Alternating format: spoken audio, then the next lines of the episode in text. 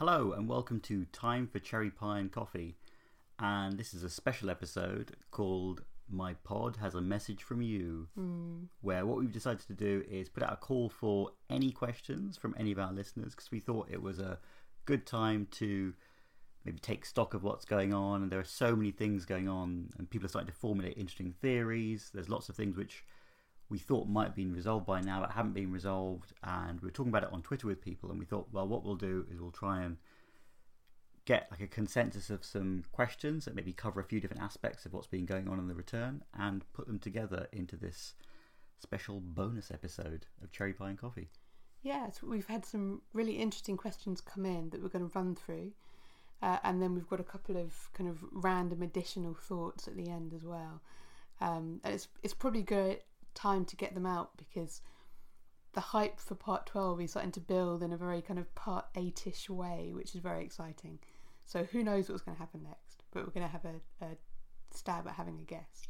yeah so i think if this goes well what we'll do is we might do it again a little bit later on uh, but maybe everything will go haywire after tonight's episode and we'll just want to be cowering under a blanket saying i don't want any more questions i don't want any more questions um, but saying that yeah let's crack on with our questions for this episode of my pod has a message from you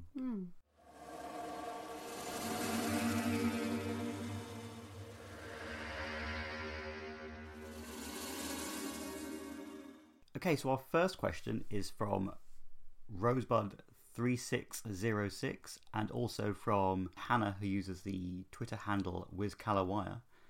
And this is related to the recent theory that was posted on the Reddit forum by Ian T. Smith, which I'm sure lots of you probably know about now, but it was a post entitled Jack Rabbit's Palace 253 and the Purple Room.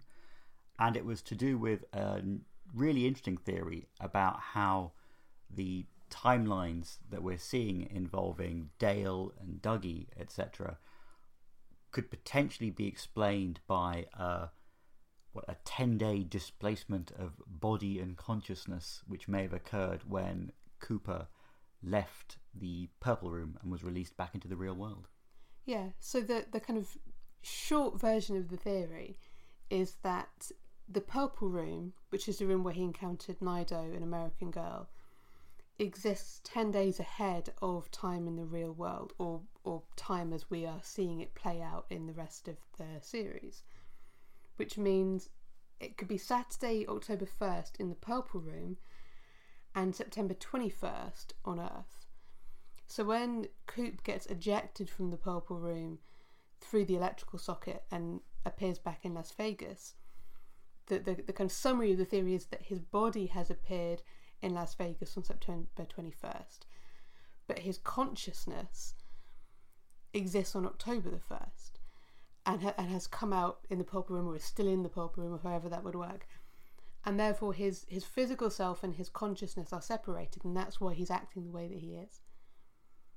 Yeah, so uh, both Rosebud and Hannah kind of wanted us to, I think, provide our own thoughts on this as well. Um, I think it's a really interesting theory, which, um, well, I'm in two minds about it because I think going through this really detailed post, I think a lot of the uh, evidence for it does stack up.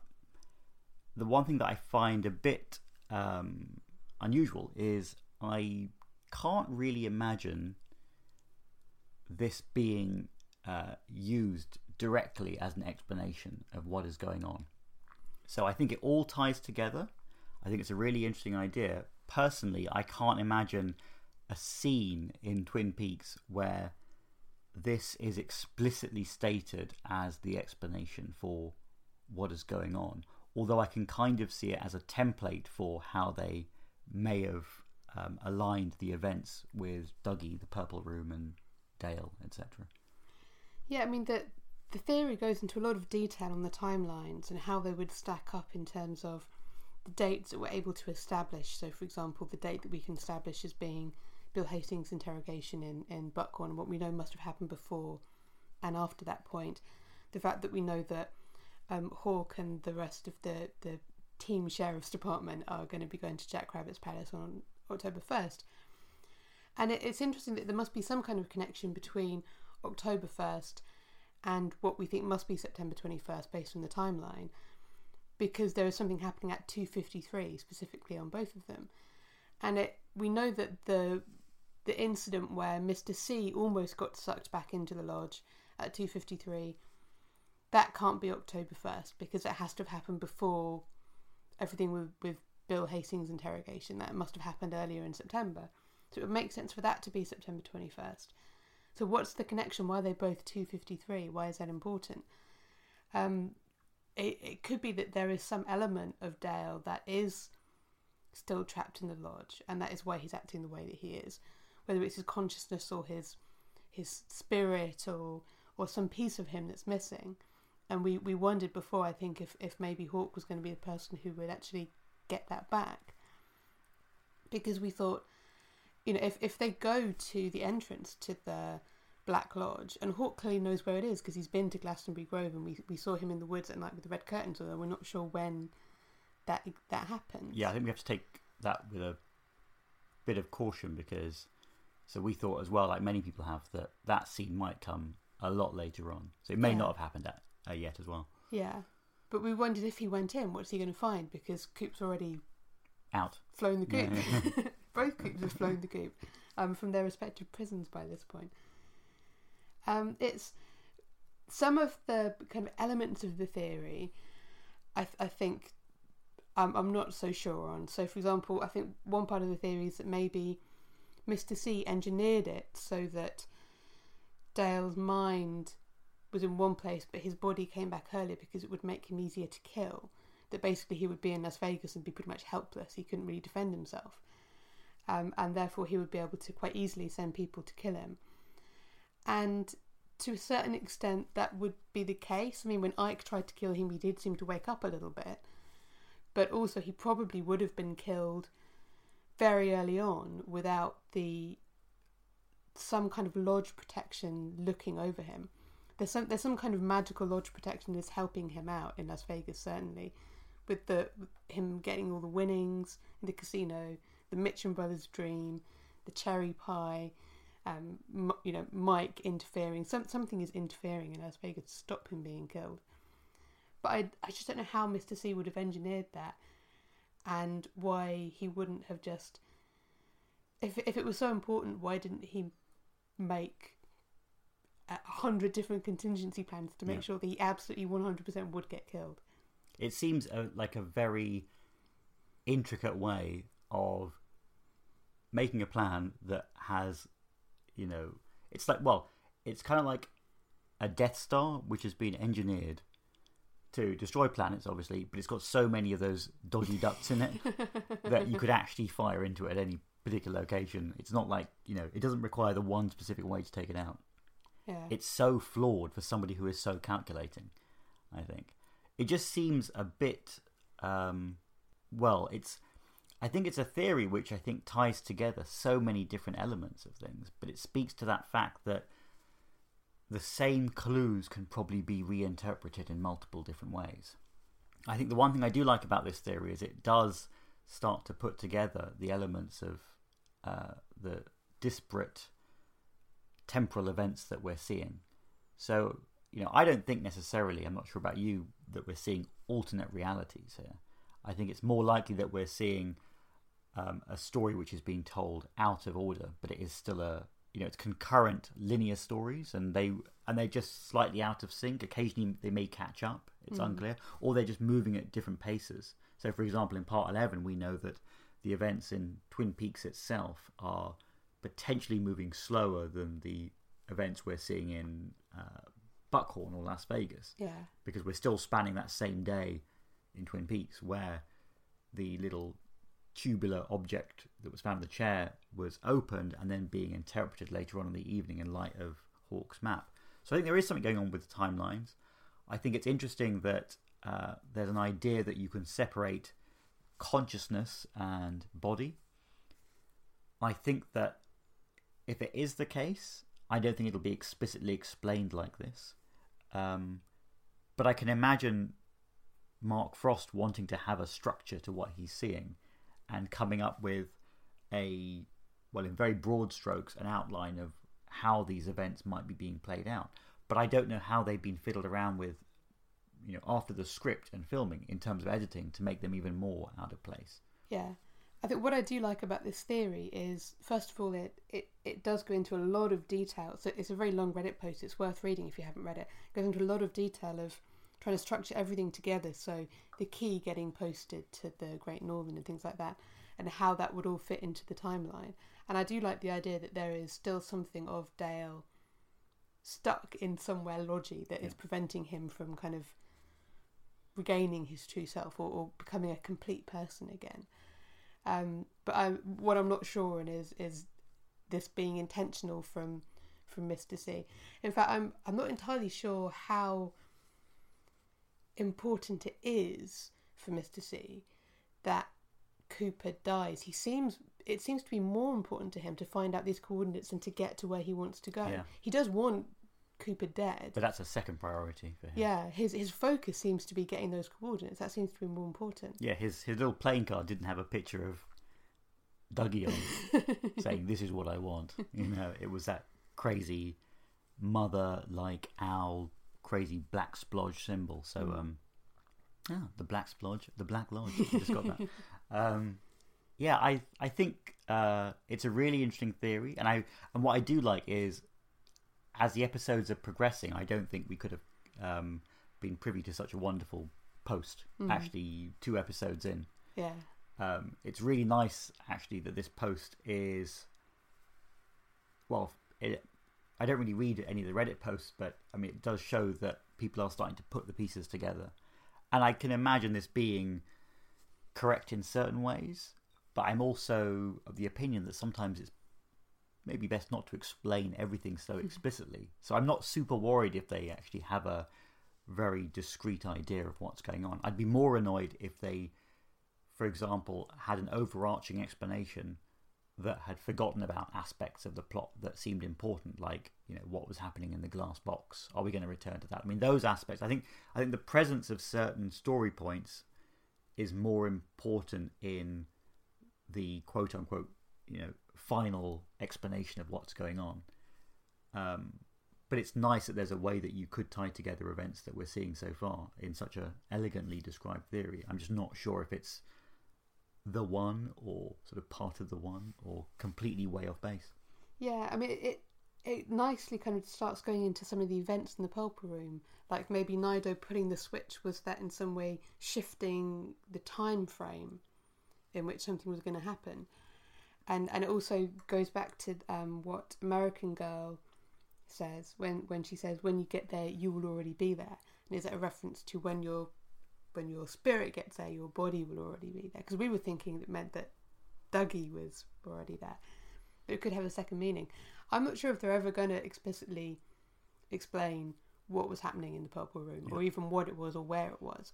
But I, I love how no matter what happens in the rest of the series, it's going to be one of those sequences that you return to over and over again and theorize about what was actually going on in that room without Lynch and Frost ever saying, well, actually, it was, Yeah. it's this, um, you know, extra dimensional place and this is what was happening. I don't think we're ever going to get a, an explanation and quite like that. Yeah, I mean, I, I actually love to see somebody come up with a theory which took exactly the same information and came up with a wildly different um, interpretation that would put a different framework to all these different clues and a you know alternate theory of what's going on that was just as plausible.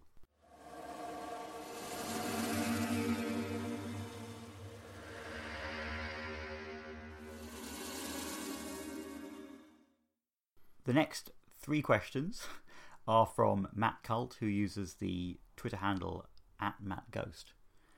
And his first question What role do you think Laura Palmer will play in the rest of the series? Ooh, um, I think she is going to have a very big role in the end, but I do think it might be at the end. Yeah. Um, the the fact that we haven't really seen her since parts one and two, when Cooper met her in the Black Lodge, and yet she's been kind of present. Her her her presence has been almost kind of inhabiting the series. The way that you see her face at the beginning of the opening credits every time, the way Cole saw her in the doorway when he opened the door to Albert, things like that. She she is there, and I think she will play a very big role, particularly given what we saw in Part Eight with. Um, The golden orb being Yeah. sent. Yeah. yeah, she she must have some really important role to play, but I I do wonder if if her return will be the last return Yeah. to Twin Peaks, and that it will it will bring some kind of closure together because I I think there must be something that is going to happen between her and Bob as an entity that will bring some kind of closure to the events. Yeah, one thing that actually goes back to our previous question was I didn't see much of an explanation of how the Dale plotline really fits in with the bigger mythology of Laura and Bob.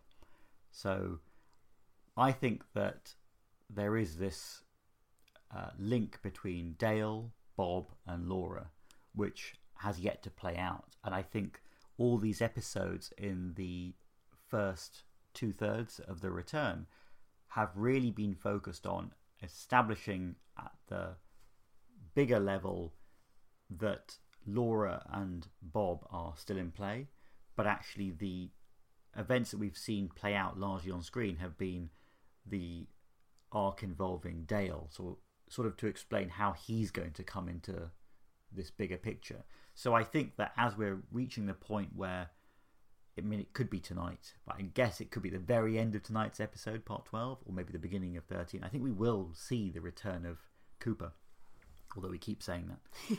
um, but when he's back, I think that will then uh, initiate the events where Bob is around and also Laura is around. Because with Cooper back in play, potentially that means that as we've discussed before, it'll be a different Cooper, but his first challenge might be his interaction with Doppelkoop. But we also know that Doppelkoop is intrinsically tied to Bob in some way. We know that Phillip Jeffries, who's the puppet master behind everything, is involved in trying to be with Bob again, if that is Phillip Jeffries. And I think Laura has an arc that will, I think, make her again the central focus of the story. I think she was always the mystery, but whereas initially it was a mystery that stimulated the bringing together a lot of these elements in the first two seasons, I think she'll be involved in its closure. I don't think it's necessarily going to be about her personal arc, but I think her, well, the idea of Laura almost will be critical to how things um, play out. And I still think we're going to see her in the real world in some manifestation. I think the fact that um, Sheryl Lee appeared at her current age in the um, Red Room sequence in part two, and then, or part one, part two, and then was whisked away. I mean, that we still think is tied to the moment when the giant sends the orb down. That might be the moment that ripped her out of the Red Room and got her back into play. But I still think there's something where, especially with Sarah Palmer coming back as well, and I think her arc is going to be important. There is something to do with the people of Twin Peaks maybe coming to terms with what happened all those years ago and understanding that you know the idea that they were a small town with a a very enclosed storyline I think is going to be played against the idea that they're part of a much bigger plot and that Laura is somebody who was placed there to um, you know in some metaphysical sense put Twin Peaks on the map Yeah, I, I keep thinking back to the one and only time that we've seen Leland in, in the return, which is when he's in the Black Lodge and the only thing he says to Cooper is find Laura.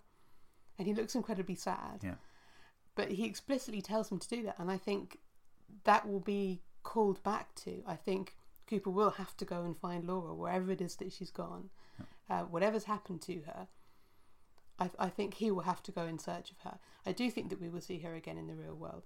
I think it's going to become incredibly important the fact that she resisted Bob yeah and that she seems to have been the only person who did resist him and shows actually I am not going to be inhabited. Um, what is it about her that gave her the strength to do that when other people did not? because that seems to have been the one thing that Bob was never able to achieve. I think this that's going to be incredibly important in the end, um, and that it it will it gives her back a level of agency within the story that maybe she's kind of lacking as just you know the figure of the murder victim usually is in these kind of stories. As murder victims go, she she is infinitely more important than you normally see in Yeah. these kind of you know crime procedurals where the victim is just a MacGuffin. Mm. Really, you know, she's so much more important than that, and despite not actually being physically present within the story. Um, which is a remarkable thing that they've done, but I do think that will be really important in the end. And I think that going back to what you're saying about Laura being able to resist Bob, two things spring to mind. One, we're going to see, I think, a big reemergence of the Owl Ring and how that plays into events. Secondly, going back to part eight, when we see the birth of evil with uh, Bob appearing in 1945, etc., I think we're also setting that up to be about the concurrent arc of Laura as well. That has to be um, played out, I think, in some way. They have to explain why Laura is the defining um, force against Bob. But whether it's in her own physical form or whether it's the uh, way that she inspires people or the way that she drives events in some way, it's kind of hard to know. Second question um, from Matt Cult was What's going on with the puke zombie in the honking woman's car?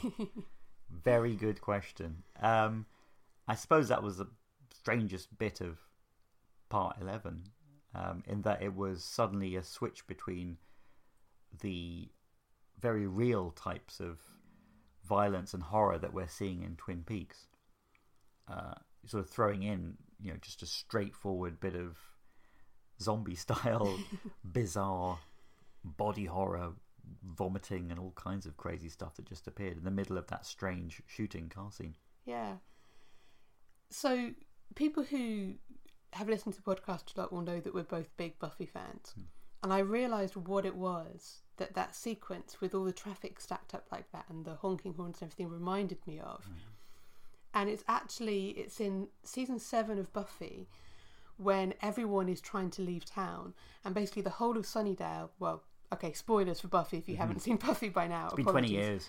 If, if you haven't seen Buffy yet, skip forward the next couple of minutes. Season 7, Sunnydale is trying to evacuate because so much weird stuff is happening, and the influence of the Hellmouth is basically starting to drive people um, a, a, a, bit nuts, basically. Um, weird, violent things keep happening. It's, it's influencing the way people think, and everyone is trying to get out of town. And you see these queues of cars, and there's honking horns, and everyone is freaked out.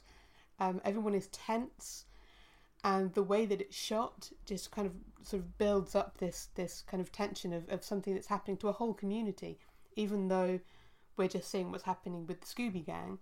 You know, you, you get the picture that this is happening to a much wider community and it's affecting an awful lot of people.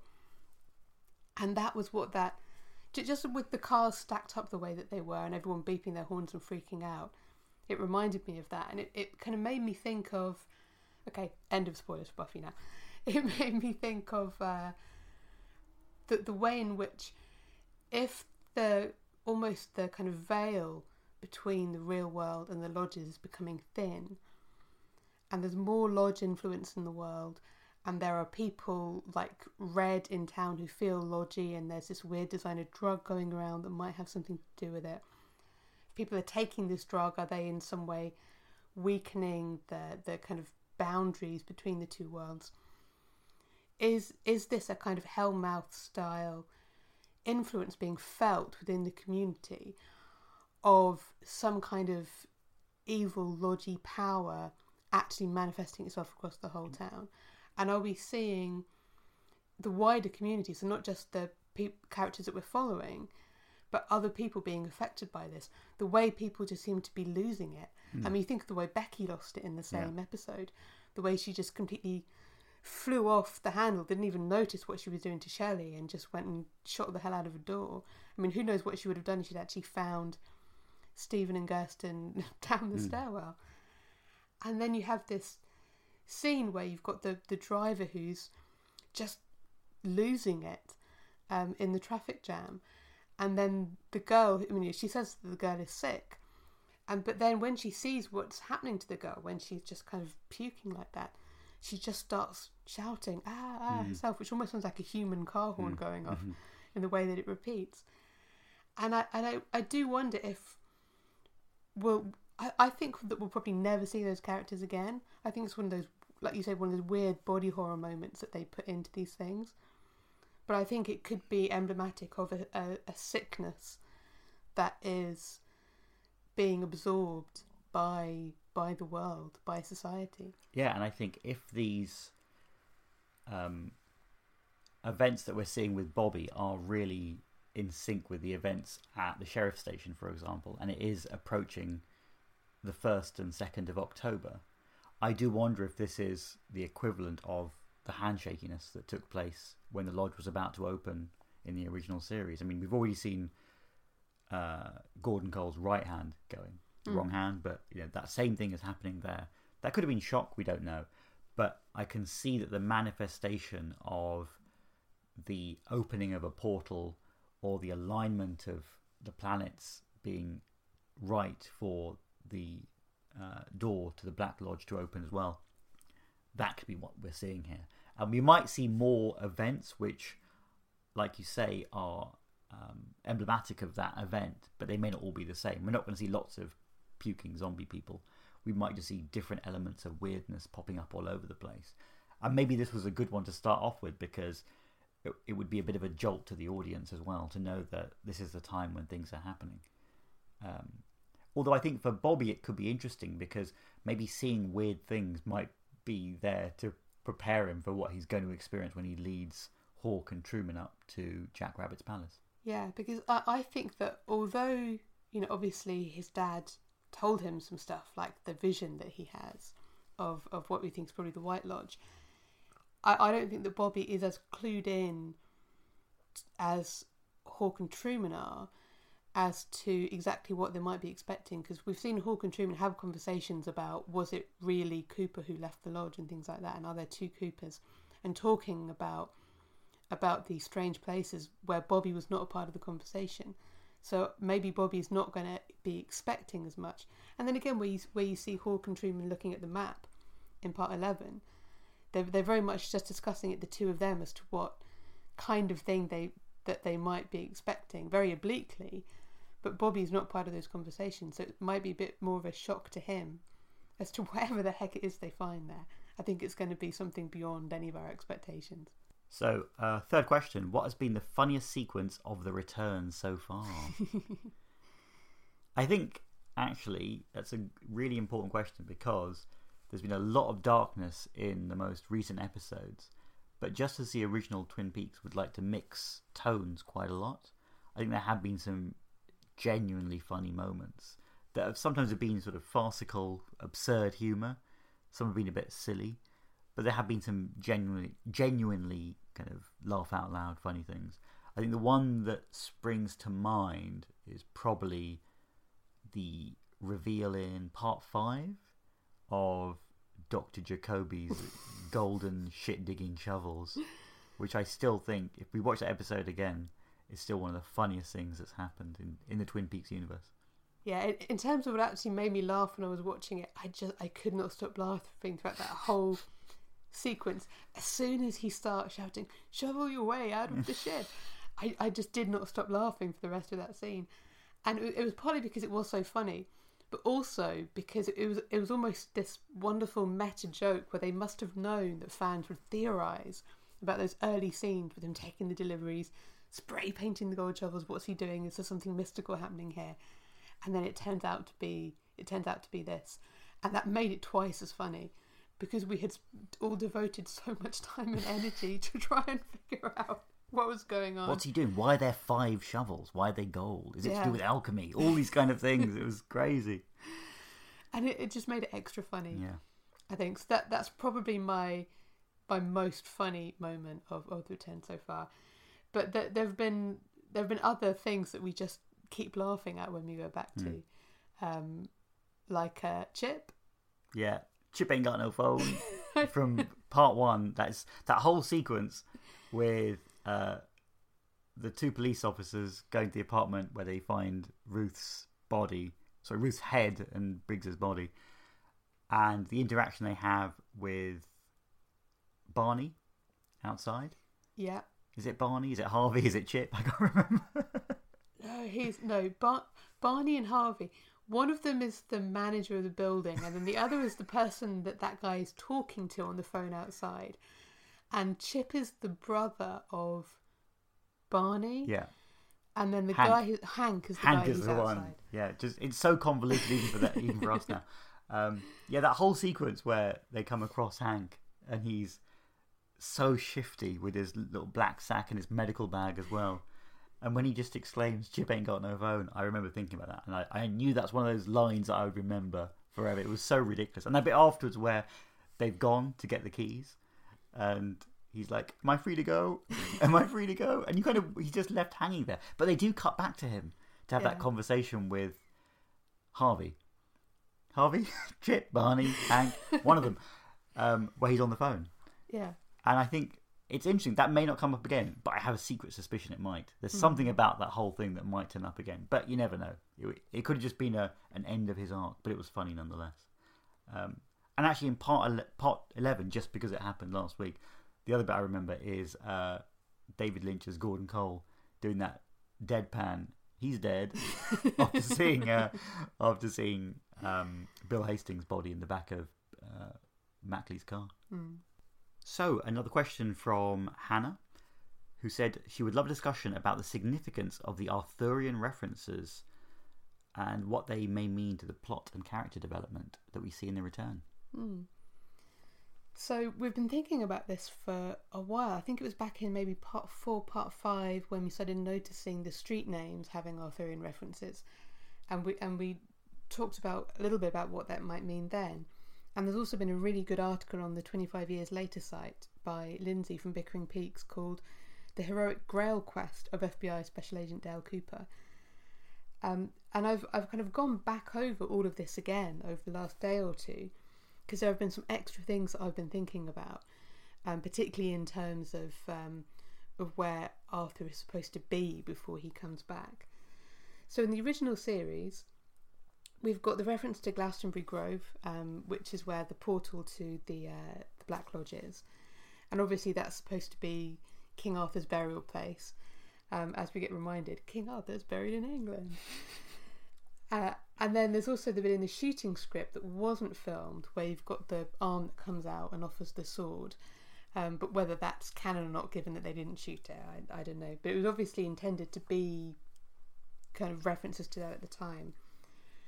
And then in the return, what we've seen is that the Arthurian references have largely been centered around Las Vegas, um, which I think is really important. So you've got these street references. There's Lancelot Court, which is a double reference because it's Lancelot, but also the court of King Arthur. Um, and then that's supposed to be near Merlin's Market. And then the park where Janie E goes to meet the thugs to give them the money is a park at the corner of Guinevere and Merlin. So all of these street names are collected in Las Vegas specifically. And it could be that, you know, there's a new de- housing development and they name all the streets on the housing development after a certain theme. But it, they come so close together, they have to be deliberate to have these callbacks, given that we've had Arthurian references before.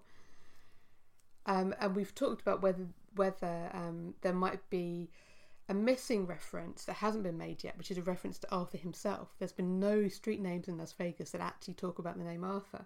And we thought earlier on that maybe the reference to Arthur will come when Cooper wakes up. So obviously Arthur is supposed to be this kind of returning figure.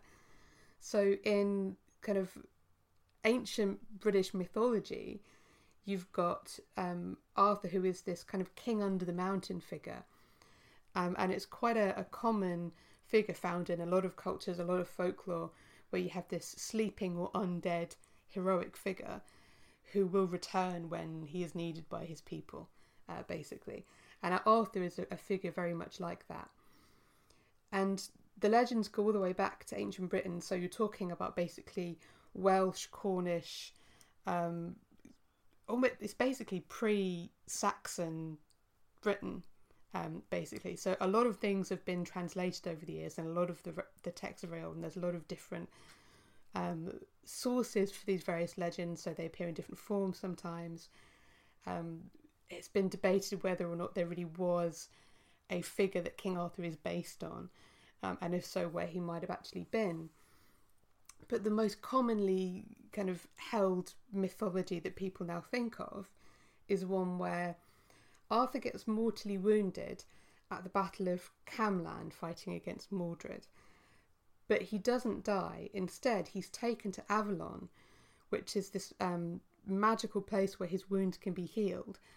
And the idea is that he's still in Avalon and he will return um, when he's needed. So um, Morgan Le Fay, who is a sorceress, and her sisters rule Avalon, and they are the ones who can heal King Arthur so he doesn't actually die of his wounds. And the name Avalon, which is derived from sort of Old Welsh and Gaelic sources, it kind of loosely translates to the Isle of Fruit Trees or the Isle of Apples. And in mythology, it's linked also to this concept of the Fortunate Isle, which is an island where um, everything is so fertile that everything you could possibly want just grows.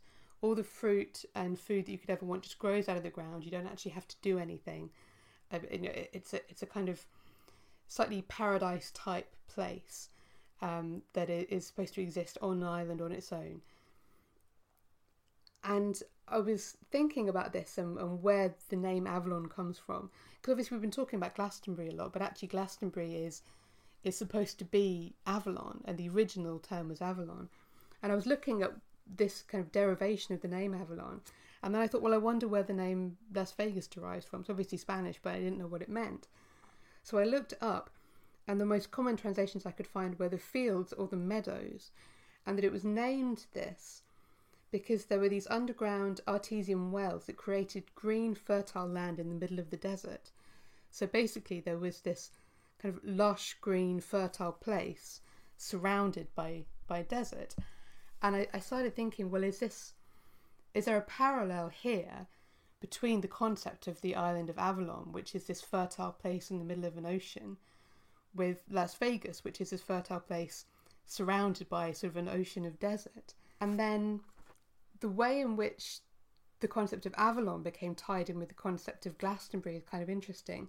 So in the 12th century, a bunch of monks at Glastonbury Abbey basically claimed that they had found Arthur's tomb there. And it was probably a bit of a publicity stunt on their part um, because suddenly they got loads of pilgrims coming to the Abbey um, and there was lots of money coming in. And it certainly worked because Glastonbury has, from that point onwards, always been connected with King Arthur. But there are a few other connections as well, not just the claiming that they found um, they found his burial place there. Glastonbury Tor would historically have been like an island because it would have been surrounded by marshland. So even though it is in the middle of the country, there is kind of an island nature to it. And in Welsh, its name was um, Ynys Aflach. I, I apologise, my Welsh pronunciation is not good, but it basically means island of apples. And the area had also been called in Old Welsh the island of glass, so when the Saxons turned up, they called it Glas. It ended up with the name Glastonbury, basically derived after that. So there were these connections um, to Glastonbury that kind of made it possible that the parallels with the concept of the island of Avalon, with it being the place where King Arthur was buried and would therefore return from. But what I really like is the idea that Las Vegas could itself be a stand in for Avalon this place that is named for the fact that it is a, a green and fertile place within a, an ocean of desert, like Avalon being a you know a fertile place within a natural ocean, and that it's essentially somewhere for Cooper, who could be a sort of Arthur-like figure of the returning hero, to basically heal before he actually comes back when he's needed. If, if you think about it, there is magic happening in Las Vegas, the lodge spirits are clearly looking out for him. They won him hundreds of thousands of dollars at the casino. They made sure he got the cherry pie. They gave the dream to the Mitchum brothers. And also, you've got these three figures of Candy, Sandy, and Mandy, who, although they're not specifically sisters, they form a kind of sisterhood of the three of them. And could there be something magical about them? Um, particularly given that Candy seems to be getting more and more important. Could they have something to do with the way that, that he's going to be healed? Um, everything happening in Las Vegas is physically removed from what's happening elsewhere. It's far away from Twin Peaks. It's far away from Buckhorn. It's it's he's been taken to another place, and he is slowly regaining his senses there, while everyone around him is acting to protect him. Even people at his own firm are, you know, for the most part, looking out for him and trying to make sure that he's okay. And he is slowly regaining himself. He's responding to things that he finds memorable. And if you remember when he gets taken to the doctor by Janie E, and the doctor examines him, he doesn't have any scars on his body. And yet we know he's been shot, we know he's been stabbed. So has he just completely healed? You know, is that when he's come back from the lodge, did he come back in that way? Or has he physically been healed while he's been in, in Las Vegas? And I do think that the Las Vegas storyline will wrap up at the point where Cooper is then going to return to Twin Peaks as this kind of returning hero figure. And it will be at the point where he has been completely healed and he is completely himself again. I just like the parallels between the places. Um, although Las Vegas is a real place, not a mythical place, it, it has these kind of strange connections to the concept of Avalon. It's very thorough. Does that answer your question? Um, yeah, no. So, in light of that, do you think that any of the other characters in Las Vegas represent um, Arthurian characters or any of the other events um, might, you know, reflect things in the mythology as well. The one that I was thinking about when you were speaking just now was this idea that um, is it Morgan Le Fay and her sisters look after Avalon or in charge of it, and if there's a parallel between them and Candy, Mandy, Sandy, is there something to do with uh, the Mitchum brother who had his eye cut healed as well in the same in the same environment? Yeah, because that that was an odd thing where we haven't seen the lodge spirits physically heal someone before, and yet that must it must be a mystical thing. A cut like that would not have healed itself, and it must have been an intervention yeah. from someone looking after Cooper to give them a sign that they should pay attention to the dream but it is another it is, another act of healing. And also, you think about some of the characters that um, kind of Dougie Coop has come into contact with, where he has done them good, but the way in which he has done them good and improved their lives is connected to the way that the lodges are looking out for him. So everything from as small as the guy who never drank his coffee now getting his green tea latte, all the way to the gambling addict lady in the casino who has her entire life healed and her relationship with her family healed by Cooper by way of the this magical interference from the lodges. Um, even his home life has been healed. You know, Janie seems infinitely happier now. I don't know how that's going to end because obviously if Cooper leaves, that's it, um, that could not end well. But there, there seems to have been a positive influence on everyone. Even the Mitchum brothers themselves, within the space of an episode, went from these kind of bloodthirsty gangsters who were itching to kill him to sitting around the dinner table with him, getting all sentimental about the fact that he's obviously helped this old lady. They clearly didn't realise that she's talking about all the money that she took from their casino as well. But there is some kind of positive influence that that seems to be affecting people um, around Dougie Coop in, in Las Vegas. So, in light of what might be about to happen next with a healing or healed Cooper, were there characters involved in the Arthurian myth who, you know, were involved in escorting uh, Arthur into Avalon or were prophesied to lead him out of Avalon? And could those be reflected in some of the characters we've seen so far? So I, I think that there might be a couple of different versions of how he got there. I think there's one in which there are three women and another one in which there are four women who actually took him there. I think there's one in which one of them is Morgan Le Fay and and the Lady of the Lake and two queens who took him there. And then another one, I think there are three women who are with him in the boat Hmm. who actually take him to Avalon. Um, I, I guess you could think about maybe the people who send him to Las Vegas. Are they Naido, an American girl, Hmm. who conspire to send him through that portal instead of the other one, which we presume would have taken him to where Mr. C was, which would not have been good? Um, or, or is it a figure who is in Las Vegas itself? Um, I don't think there's anything about a prophecy of who brings him out, because although the prophecy is that he returns, obviously he never has. So there's no. Um, although maybe the potential for an interesting story if someone wants to actually uh, tell it. Maybe there have been versions told, but none none in any of the kind of legendary Yeah. contexts. But I think it was a group of women who took him there. So the maybe place. they've kind of subverted it a little bit, and those three women could end up being Candy, Mandy, and Sandy in some way. Yeah, I mean, there does some, seem to be something slightly otherworldly about them. Yeah.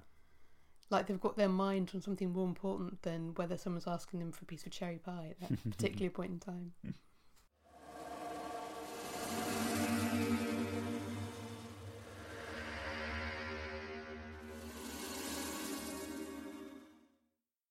So, next question is from Alice in Dougieland, who uses the same Twitter handle. One main question is the use of the Threnody music and possessed camera work for Becky's assault in part 11. So, yeah, we have the scene where, near the start of the episode, Becky receives a phone call from an unknown source who tells her where and what Steven may be up to. This creates this kind of frantic anger in her that builds. Um, she then, you know, goes. Uh, she calls uh, her mum Shelly up. She ends up stealing her car, going to the apartment where she thinks Steven may be. Whether that's something to do with his apartment in another way, or if it's more likely Gersten's apartment. Um, she finds a place they're not in, but before she realizes that, she puts a few holes in the door. And uh, through the first part of that sequence, especially, we hear a reprise of the music from part 8, which was Threnody for the victims of Hiroshima. Um, and also, after the shots are fired in the apartment, I'm sorry, I'm doing this completely out of order, I'm, re- I'm remembering it. Um, we had that very bizarre shot of the camera moving through the uh, corridors of the apartment complex and down the stairs as eventually they uh, we see uh, Steven and Gersten sort of cowering at the bottom, um, hiding, clearly aware that Becky is on her way, and they've had a bit of notice, but they're hiding at the bottom of the stairs, and we see this, this strange camera work, which is kind of at times sped up, a bit slowed down. It's all handheld, a bit shaky. Um, yeah, what do you think about that? So the use of the music is when Becky is getting the phone call, isn't it? And she starts freaking out. And I don't know if it's simply supposed to be representative of this moment where this explosive anger suddenly Yeah. comes to the surface and goes on to cause this kind of wave of devastation. I mean, if she had found them in the, impar- in the apartment, Who knows what would have happened? yeah, you, you can quite easily imagine in the state that she was in at that time, her actually killing them. And Maggie would have got a lot more calls Yes. over at the sheriff's department. So, was it?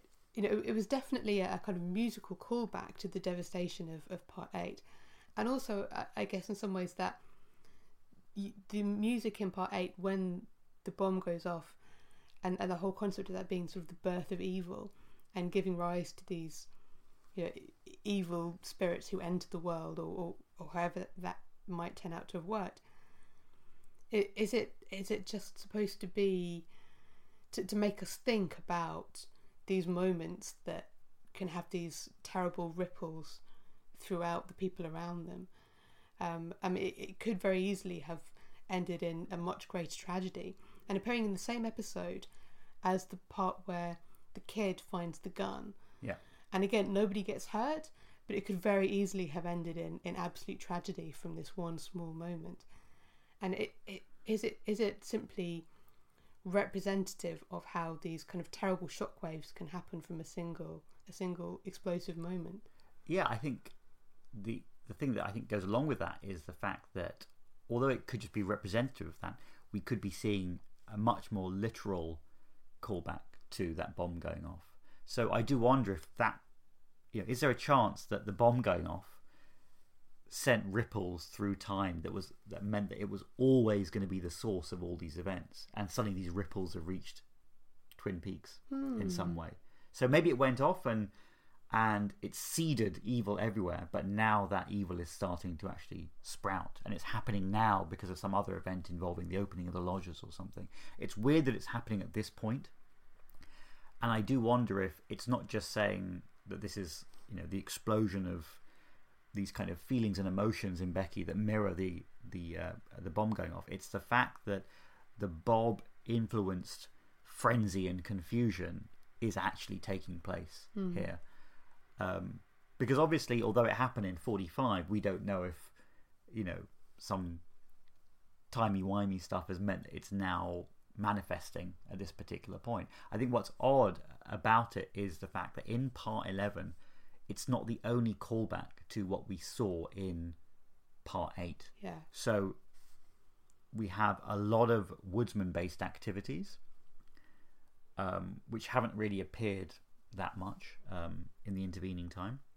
The other thing was the visual callback of Bobby looking into the car window, uh, just as the woman is screaming and the puke zombie child and all that is going on, which is so similar to the way that the got a light Lincoln dude was at the window looking in whilst people were getting hysterical in the car. It's almost like, you know, it's that time and time again thing. Um, some cycle is being repeated here, and it could be tying in the birth of evil, potentially the emergence of Bob, which spun out of that, but also it then ties into the fact that this is the moment when Laura re-emerges as well. So I think it's more to do with the cycling of events, and we're coming round to seeing all these things happening again and happening in Twin Peaks. Um, so the music, I think, is a callback to that. I think the camera work is more a stylistic choice. The, the the one thing that it immediately reminded me of was the uh, Evil Dead stuff, where the camera yeah. is moving through the undergrowth um, and and comes to find the cabin. In this case, it's a lot more slowed down, um, and it's a bit more disorientating. But I think it's a, you know, it's something that kind of involves maybe, you know, the force of evil traveling around, um, almost like it's saying this is where Becky is, and this is where the real targets of her, of her anger are as well, and it's manifested in this camera work. Um, the other thing that I think it might be calling back to is that moment that we do see of Bob traveling through the woods. You know when he escapes from Leland, and the end of one of the episodes has like an almost exact mirror of the Evil Dead scene where you see um, uh, the camera, I think, moving through the undergrowth. I can't remember exactly, but then does it go into a cave or something, or goes into darkness, and you see an owl fly out, and it freeze frames, and that's how the episode ends. I think it's all to do with that. I think, it, I mean, it is partly stylistic, but I think part eleven was the re-emergence of the themes that we saw in part eight. Yeah. I, I think also it's more disturbing shots of stairs and corridors and more stairs. And obviously we had those in the original with, with the stairs in the Palmer house, um, which kind of decided to take on this horrible significance. But also there've been a lot of them in the new one. Um, there was that, that shaky one in the trailer that we haven't seen yet. Yep. Cole sees the woodsman standing on the stairs. And I'm starting to get really worried about Dougie's doodles Yeah, of stairs and ladders and something falling. yeah, I'm getting some horrible prophecy vibes yeah. off of those, um, which are making me very concerned. Yeah, because I think we did, you know, I think we thought initially that there was an, a callback to the scenes in the purple room that were taking place when we first saw those things. So we had the stairs going up, we have the you know the kind of slide or the drop out of there, which is what we actually see happening in some respects. But maybe all we've really seen are the steps starting to appear. We may still get that drop into non-existence in some way. Um, it's unclear, but maybe we're starting to see these things happening. And I mean, certainly we've been guilty of it as well. But we see something, and then we and we start seeing hints of it in the following episode. Hmm. So we start thinking, oh, maybe it's about this. But I think there are ripples of these concepts throughout the whole series, and some of them will make sense as we watch later episodes, but some of them also shed light on what we've already seen. So I think the stairs are reappearing, but they're going to appear in different forms and different ways. Um, I mean, off the top of my head, I also remember that, that it was pointed out that there was a strong link between the stairs or the ladders and the stairs and also the police who go up onto the roof of the 199 woman's car Hmm. uh, when they find Dougie's number plate. So I think you know they're just recurring elements that we're seeing, um, but the callbacks kind of echo forward and backward in the Twin Peaks storyline. And one very short question as well that came in from Alice was, um, I just noticed maybe there was a third person behind the guy in the coat in the picture that's taken at the glass box that was shown to uh, Cole by Tammy Preston. So, yeah, there is um, there's that scene of Evil Coop talking to this currently unknown character who seems to be either sitting up in a very high chair or doing something very odd. And there's a hint of a shadowy figure behind in that same picture. We've had a look at it, and I think a lot of people have pointed this out as well. It does look like that, but what looks like the side of the body, we think is probably the side of that um, tunnel-shaped piece of, uh, you know, wall cladding that surrounds the actual portal, and the bit that looks like the head actually could just be some wires or something which is nearby. It, it creates an interesting illusion of a of a character down the side and sort of standing perpendicular to the to the unknown character sitting on the chair or coming out of the box or whatever. But I don't think it's necessarily an extra person. No, I, I think it's a very strange optical illusion because the more you look at it, the more you, you, you your eyes interpret it as there's a person standing behind it. But if you compare it to similar shots of the box with nobody there, I think you can see the architecture that might make up the appearance of a person if someone was standing in front of it in the right way. So I don't think there's someone there, but I mean, Twin Peaks, you never know.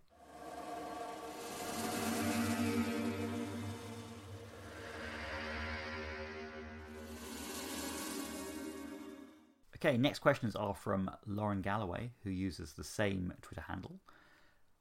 Thoughts on if and when we'll see Big Ed? To be honest, I thought we'd see him in part 11 when he was listed in the Comic Con panel. Mm. Maybe he thought he was going to be in the episode as well. we don't know. Um, I think it's soon. I think it could even be today in part 12 or part 13. He was mentioned in part 11, you know, Big Ed's gas farm. So I presume that they're building up to it in some way. Yeah, was he the only person at the Comic Con panel who hasn't appeared on screen yet? I think so, yeah.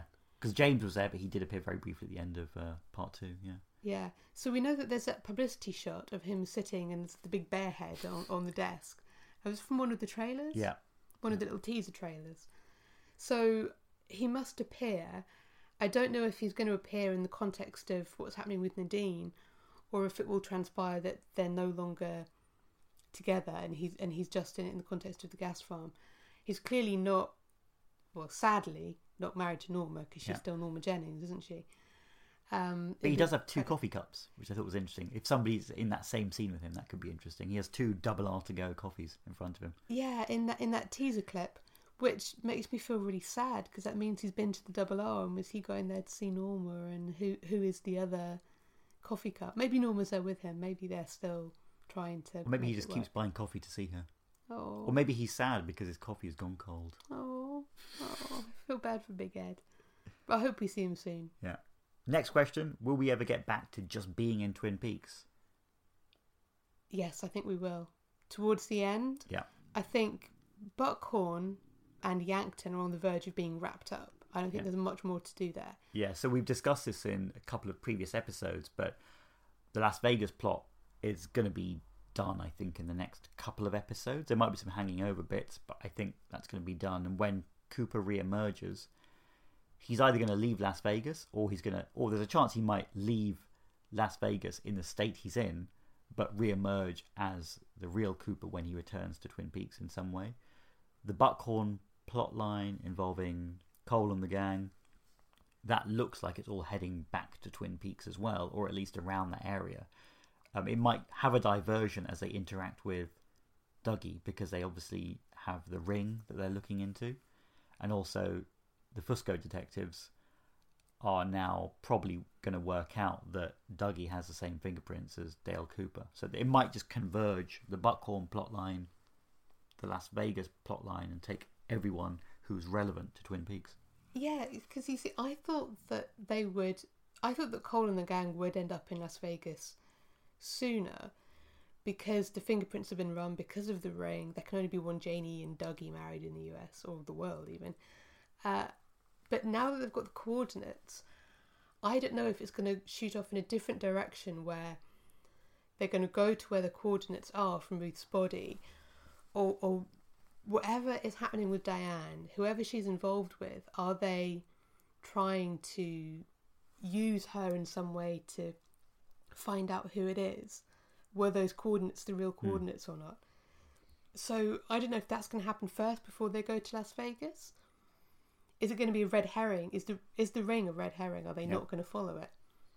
I don't know who wh- what's going to happen first. Cooper waking up, or them? Because I thought initially that maybe they going to Las Vegas would be the thing that woke him up, but Yeah. now I'm not so sure. Yeah. I mean, I think one thing that could be interesting is given that Cole got really close to that portal in part 11, if there's any wormhole element where you can travel between portals, is there a chance they're going to go into one portal and end up in Las Vegas? Ooh, Yeah, maybe all because maybe all these portals might might bring people together as well. There's a funny funny situation where maybe you can see Cole and Albert going towards one of these portals, and I think they have seen these portals before or know something about them. Certainly, Cole does from Secret History. He knows something weird is going on in the world. I can see them maybe flickering out of existence in one place and turning up, and maybe they turn up in a new location, which starts bringing um, the characters to a new location. I think in terms of the Twin Peaks plotline, I think a lot was set up in parts one and two that hasn't been resolved. And I think one aspect that we know is going to be important is the journey to Jack Rabbit's palace yeah, and the subsequent events from that. But also, I think that we still have so much which is unresolved with uh, the Shelly storyline, with James, Big Ed, and Nadine. The concept of the Bookhouse Boys reuniting. Um, I like Mark Frost's tweet the other day that Carl Rodd was maybe an original Bookhouse Boy. You know, the idea that Cooper is going to go back. I still think there's a lot that's going to happen with Owls in the Roadhouse. The Jean Michel Renault storyline has to, to um, take centre stage as well as some criminal element which is going to tie together the drugs and prostitution in Twin Peaks and maybe tie in Red as well. There is a remarkable amount which is being set up, but I almost get the feeling that the return of Cooper to Twin Peaks will be the moment where everything really switches over there. I think ultimately Doppel Cooper is going to end up there as well. Um, certainly, if he's looking for the Black Splodge. That's a, that's a good name for it. I'm, I'm going to use that from now on. Um, and we know that the Black Splodge is in Hawk's map yeah, um, above the mountains, I think it was. We now know that he might be heading in that direction if he if that's what his coordinates and plans are going towards. The other thing is if these coordinates are linked to the ones that Ray has, Ray might end up in Twin Peaks as well. Hmm. So there's a lot of stuff which I think is going to happen in Twin Peaks, and I think it's going to be maybe a couple of transition episodes where we see a little bit of both, but the last run of episodes I think is going to be based in Twin Peaks, and that includes scenes in the woods and potentially back in the Red Room, and featuring the Black Lodge and the White Lodge in the closing hours of Twin Peaks: The Return. yeah. There's also the hum in the Great Northern. Oh yeah, completely forgot about that. Yeah, Yeah, I think that's going to turn out to be something very important. yeah. If if that's a beacon or a marker, something which is drawing people together, or triggering the return of something bigger. And going back to the idea of being in Twin Peaks, I think you know we've said it before. There is going to be an On Keen cameo. I think. I think there has to be in some way. They're teasing it too much, and it'd be sad if it doesn't appear. And a third question from Lauren: Is there more to the Log Lady's messages? What I find really interesting about this is the fact that she always calls Hawk, and I think the impression that you get is that these calls have been going on for a long time. Yeah, not just within the time frame that we're seeing events in the return. Yeah. So whether she sees Hawk as someone who will listen, take her seriously, um, who, you know, being one of the kind of original Twin Peaksers who knows that something weird happens 25 years ago. Because obviously we've seen that there's an, a new generation of people who either don't remember or don't know anything about the Laura Palmer case, but certainly are unaware of the weirdness that went down uh, in the, in those final episodes. So, what is this relationship that they've built up? Is she calling him every night to let him know what her log is saying that day? Obviously, she seems very isolated. Um, maybe the phone calls are the only real contact she has with the outside world anymore. She still seems to be in her cabin in the middle of nowhere, but she's obviously very sick. And there's that comment in uh, it was part two when Hawk is in the woods and he's near Glastonbury Grove and he sees the red curtains. And just before that, she calls him on his mobile and he says something like, Once again, your log and I are on the same page or in tune with each other. Yeah. yeah. Yeah, because she asks, Where are you walking tonight? So I think that these conversations have been going on for quite a while. Yeah. Um, I think that the log lady knows a lot although she might not understand what she knows because she's interpreting these messages from her log. But I think they are extremely important. I think there's a reason why she's been given so many episode titles. Yeah. In what she said, I think it's highlighting the importance of what she's saying, and I, I think it, it, it could be that those conversations have been even going on for years, maybe. Yeah. Between her and Hawk. And one other thing is, with regard to the log itself, if it does contain the spirit of her husband, who was a woodsman. Um, whether it's the same type of woodsman that we are now referring to in in the series, um, I think that will come into play.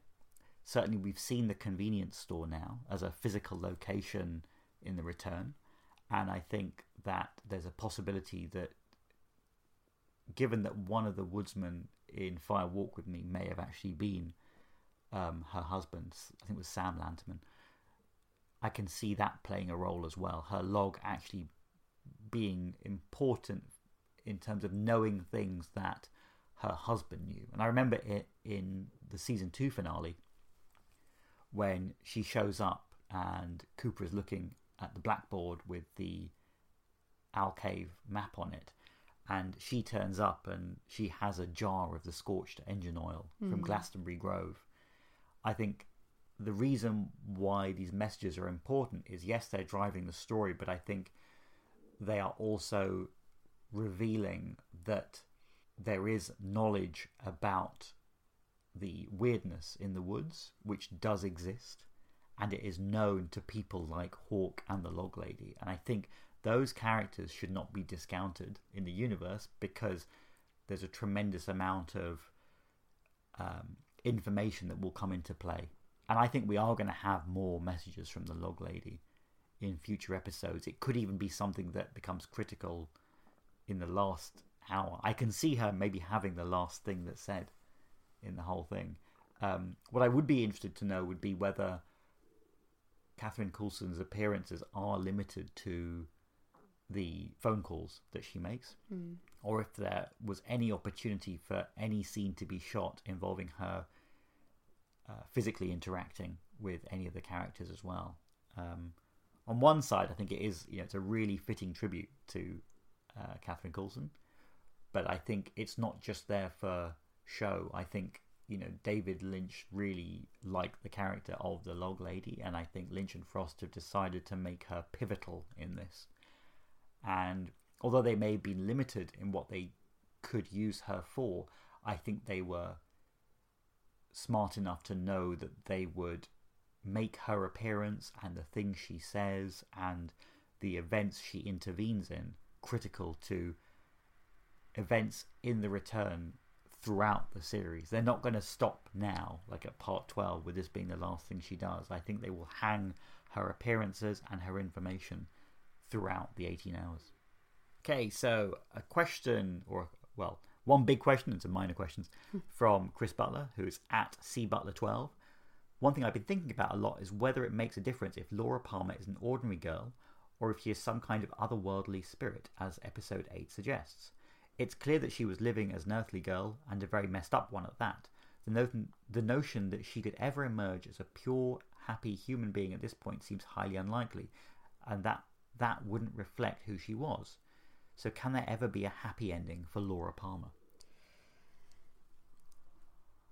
I think, I think it, it does make a difference if she is an ordinary girl or if she does turn out to be some kind of spirit. I think it makes a difference in terms of whether or not she actually had any control over the choices that she makes. Because the thing that made Laura heroic was was her choices. Yeah. You know, she was put into the most horrific circumstances possible, and the only agency she had was the choice, limited choices that she could make within that situation, and the way and the way that she was able to decide to actually um, come out of that situation without being possessed by Bob. I think I think it matters whether that was predetermined. I think if she turns out to be some kind of spirit, but who was living as an ordinary girl and didn't know anything more about herself other than that she was an ordinary girl, and still had the free will to make those choices, I think that's the important thing. Yeah. If she later realizes that she was something else, I don't think that that takes away from the choices that she could make. I think it, it makes a difference if she had any choice at all. Yeah. I think, um, you know, can there be a happy ending for Laura? I would like to think that there was that possibility simply because everything we saw of Laura's existence was tinged with, uh, well, sadness, horror, tragedy, and the situation that she was in was so terrible. I think the heroism that she showed is something that's very close to the story that Lynch and Frost are trying to tell. And I would love to see a happy ending, something akin to the feeling of hope and joy that maybe she had at the very end of Fire Walk with Me when she's with Cooper in the lodge.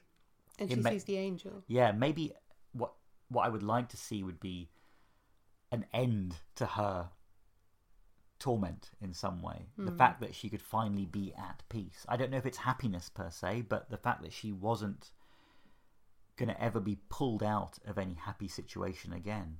Um, you know, the fact that if she can, you know, if her spirit ultimately resides in the White Lodge at the end, I think that would be a good ending. Yeah. And if it was protected from being ripped out of there like she was ripped out of the Red Room with Cooper, you know, I think what would be nice would be to have Laura finally finding peace. Yeah. Um, I think it's hard to say is is there a happy ending because I think in one respect we've seen her ending in the real world, and it wasn't a happy ending. Um, but what I would like to see is the emergence of a physical version of Sheryl Lee as Laura Palmer. I would love to see her appear actually like the giant appeared in the Roadhouse.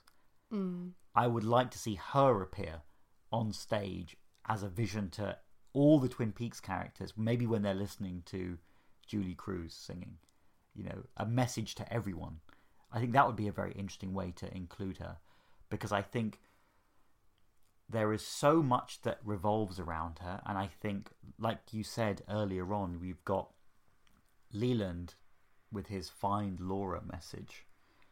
And I think seeing Sarah as well in the state she's in so far, I think there'll be so much that she could bring to the residents of Twin Peaks in terms of resolution that are directly a result of her presence, her appearance, um, her memory being revived or kept alive in some way. Um, this idea you brought up just now of, you know, is she a spirit or what? Sorry, was she a spirit from the very start? I think you're right. I think you mentioned it in the listening post alpha thing as well. It was important that the image we saw in the orb was her prom photo. Hmm. It, I think it was there to remind us of a very specific time and place in Laura's life. And I don't necessarily think she was imbued with that spirit nature from birth. Um, again, I could be proven wrong this evening, you know. um, but I think there's more to her than just being this magical spirit who was said to fight against Bob from when she was born. Um, one theory I think might be interesting would be if she became inhabited by a spirit of the White Lodge at that point in her life. So she might have been Laura and suffering sadly as Laura up until those final stages of her life on Earth. But maybe when the giant sends the orb down, he's basically sending a protecting White Lodge spirit into her body. And, you know, it would detract from some of her agency, but what if it was this White Lodge spirit inside her that was inhabiting her that helped her defy Bob or pushed her in the direction of not giving up that one final time? Because she could have. She was put through so much she could have, but maybe there was an inhabiting spirit that helped make that final decision. So it was mostly Laura, but there was some spiritual aspect to it as well. And uh, also from Chris Butler, uh, the other big question is how on earth the fish got into the percolator? Did one of the woodsmen put it there? I don't know, and maybe. That's the worst thing they ever did was ruin the coffee for everyone. I don't know. I think, you know, I mean, joking aside, one aspect of it, of this whole thing is at the end of the return, will we look back on events and wonder whether the woodsmen have uh, actually directly intervened in events we've seen so far?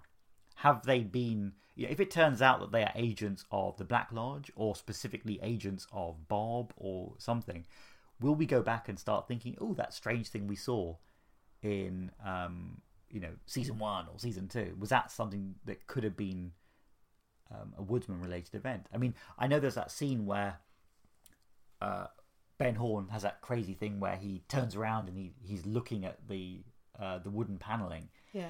And we think that maybe, you know, obviously it's maybe Josie he sees or senses. Now that could tie into what we're seeing now with the weird hum in the walls. Alternatively, could he have seen a woodsman? You know, there are strange things, but there are there are these unresolved issues where it'd be really fun to go back and go, hmm, maybe that was a woodman. And final set of questions we got are from Bickering Peaks. Hello to Lindsay and Aidan. First one, if you were writing part twelve, what would you have these characters do? Where would you go? Ooh, I think the simple answer is whatever we say, it's not going to be what Lynch and Frost have done. Yeah. because who knows what on earth. The hype is building for tonight's episode, and I'm actually really excited about it. But I think, well, what would you do? I think I would bring, I would bring Cooper back at this point. I would bring Cooper back. I would have. I wouldn't have him going to Twin Peaks, but I would bring him back and use and tie that into resolving the Las Vegas arc. So what I want to see are the Mitchum brothers helping him, maybe deciding that they were being tricked by Anthony Sinclair. Yeah.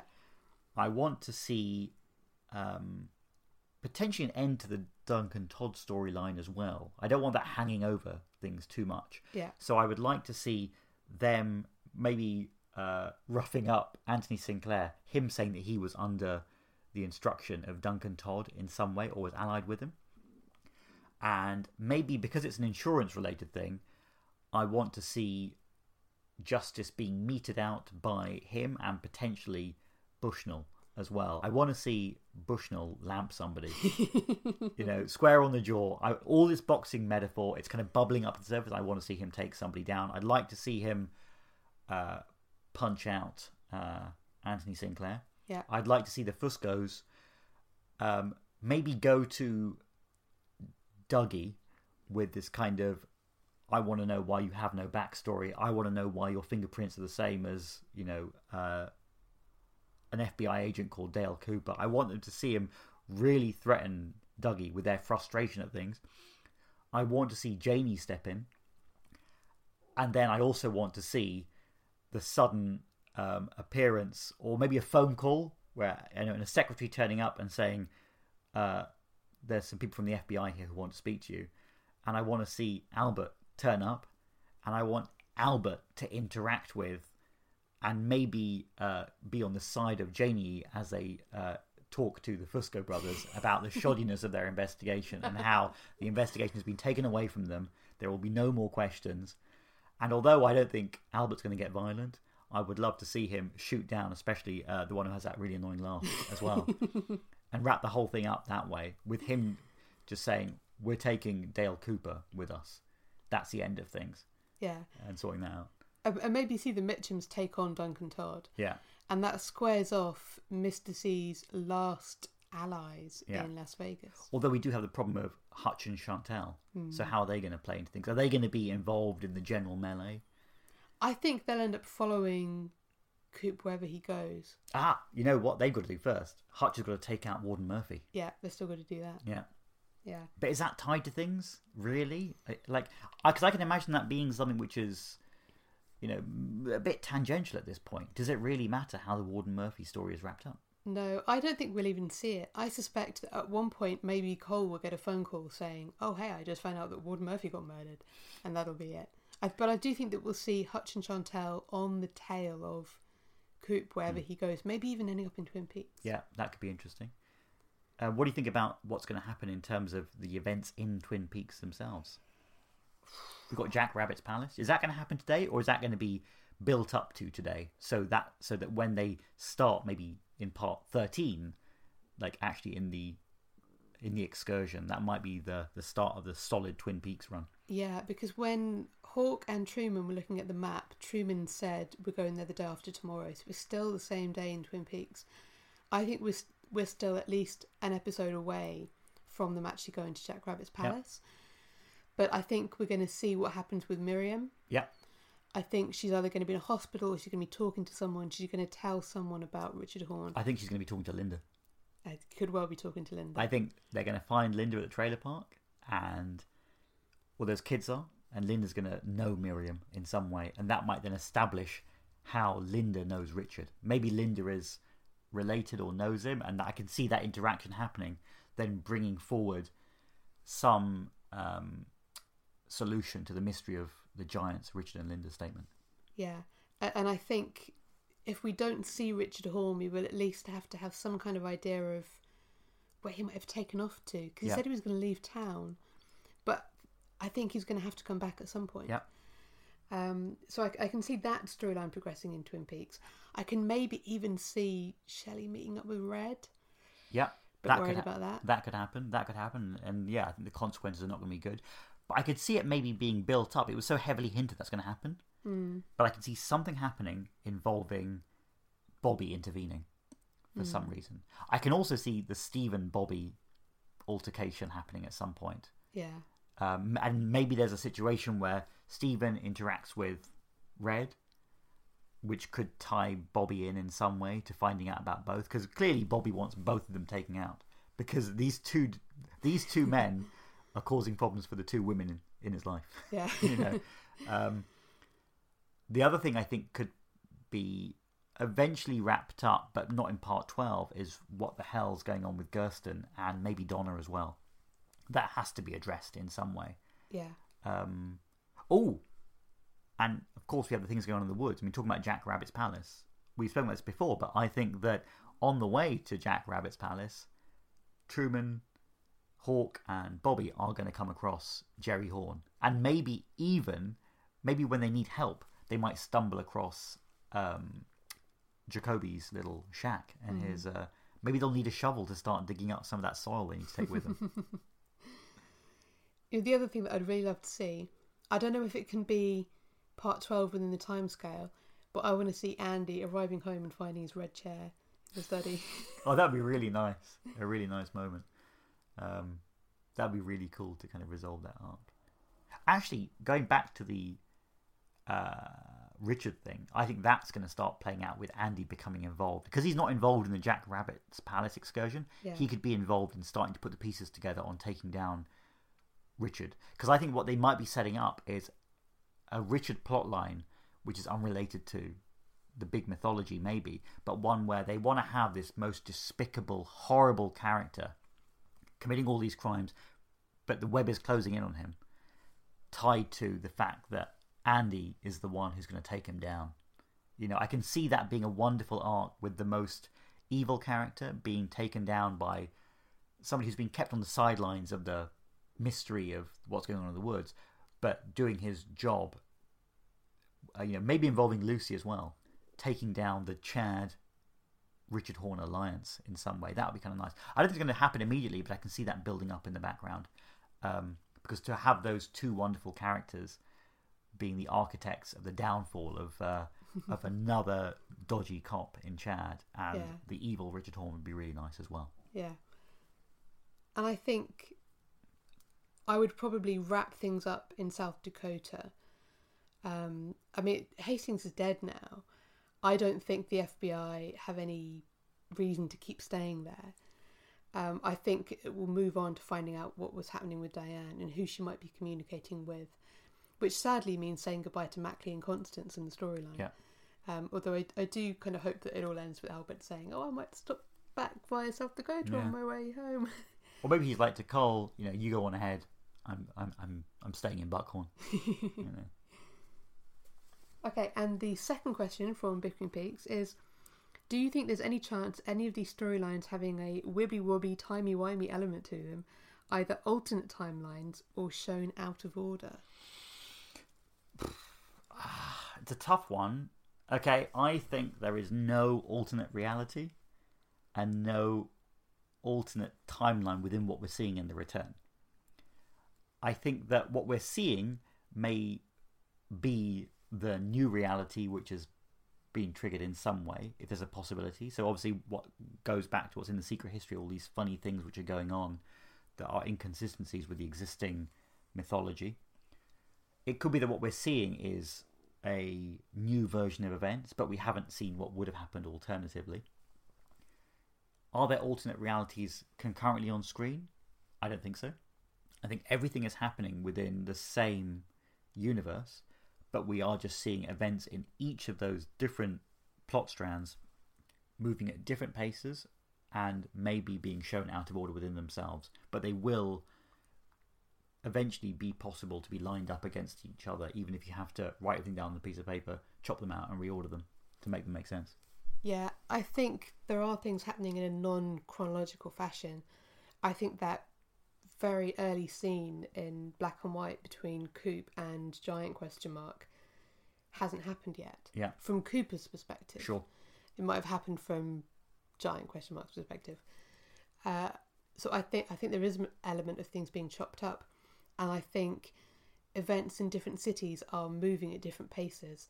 Some are covering more days in an episode, while in another place it's still the same day as it was in the previous episode. So it is creating this kind of uneasy feeling of not knowing kind of where in time and space you are. Yeah. Uh, I I think that's happening. Um, like you, I, I don't think that there are different realities happening. I think that the all the events are coexisting in the same chronological dimension. We're just seeing them out of order. Yeah. I think there is weird stuff clearly happening in Las Vegas involving lodge influences, but those events are still happening. Um, it's just that there is like a magical element that's impinging upon events and driving them. But I don't think it's going to end up with Las Vegas being inside somebody's head, for example.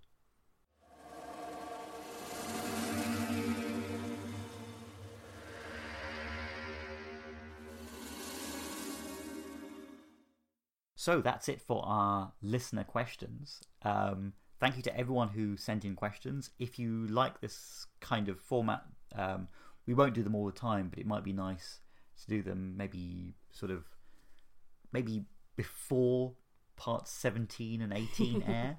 And certainly we'd like to do one maybe afterwards as well. Yeah. Um, and of course, one question that we have is, you know, are we going to return to the listening post with Bickering Peaks at the end of the return?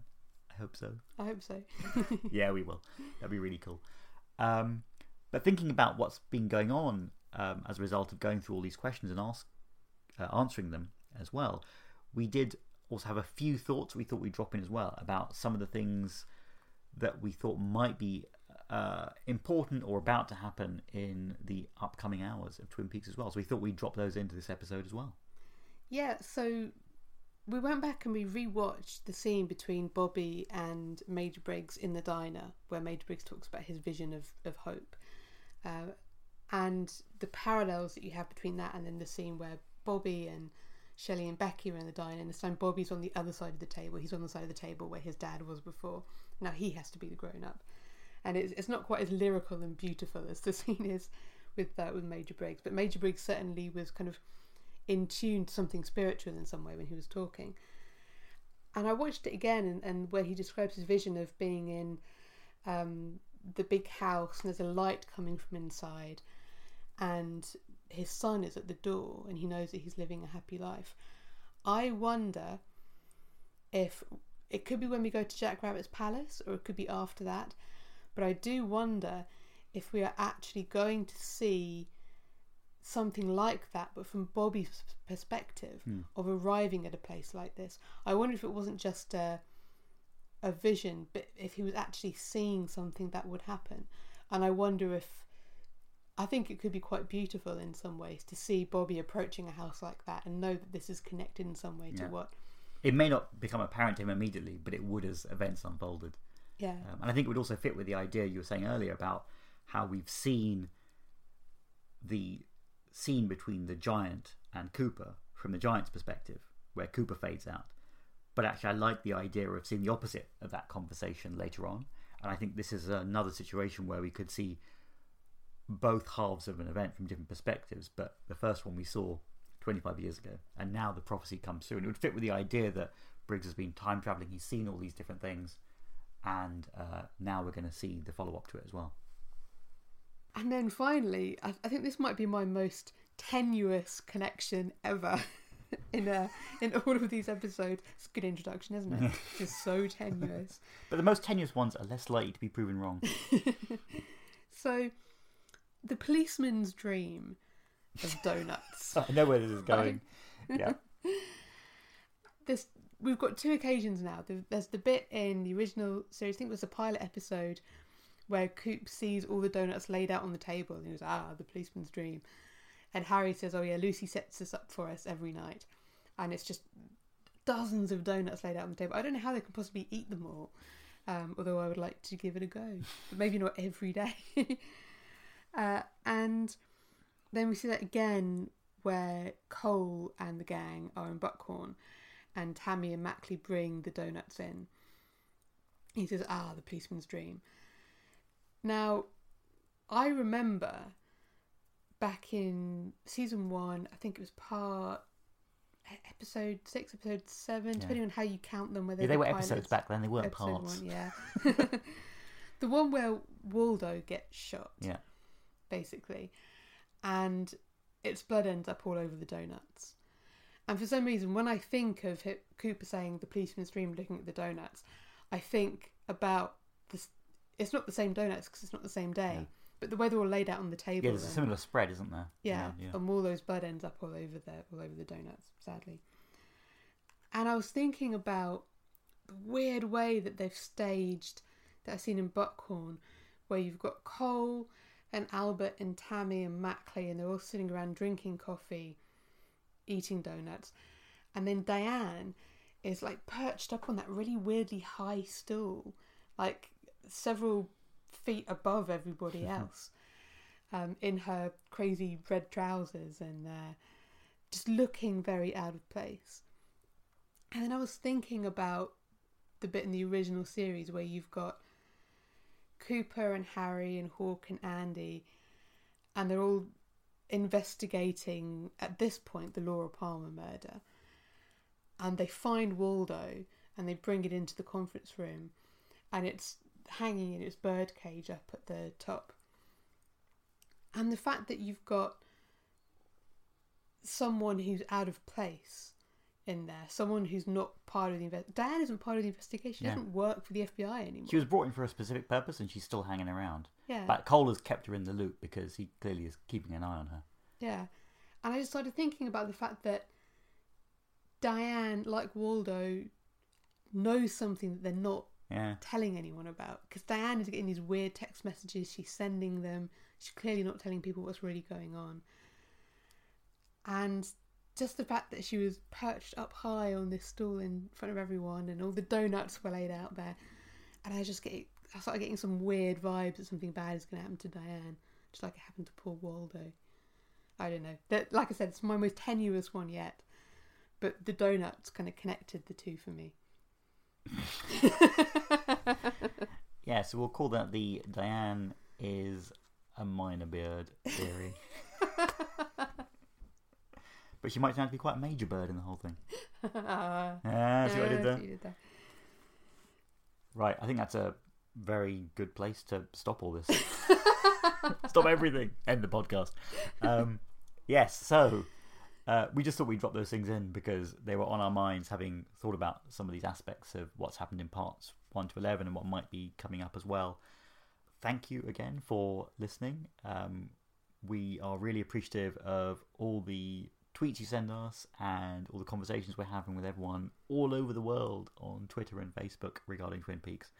It's really fun to be a part of everything. Um, we hope you enjoy our listener feedback episode. We'd love to do another one later, as we were saying. Please do follow us on Twitter at TFCAA. Uh, tell everyone about our podcast. It's great. Um, yeah, no, thank you for spreading the word about everything and sharing and retweeting our stuff. And um, visit our website www.timeforcakesandale.com or find us on Facebook, Time for Cakes and Ale, and Yeah, until next time, let's rock. let's rock. See you in a couple of days. Mm, Goodbye. goodbye.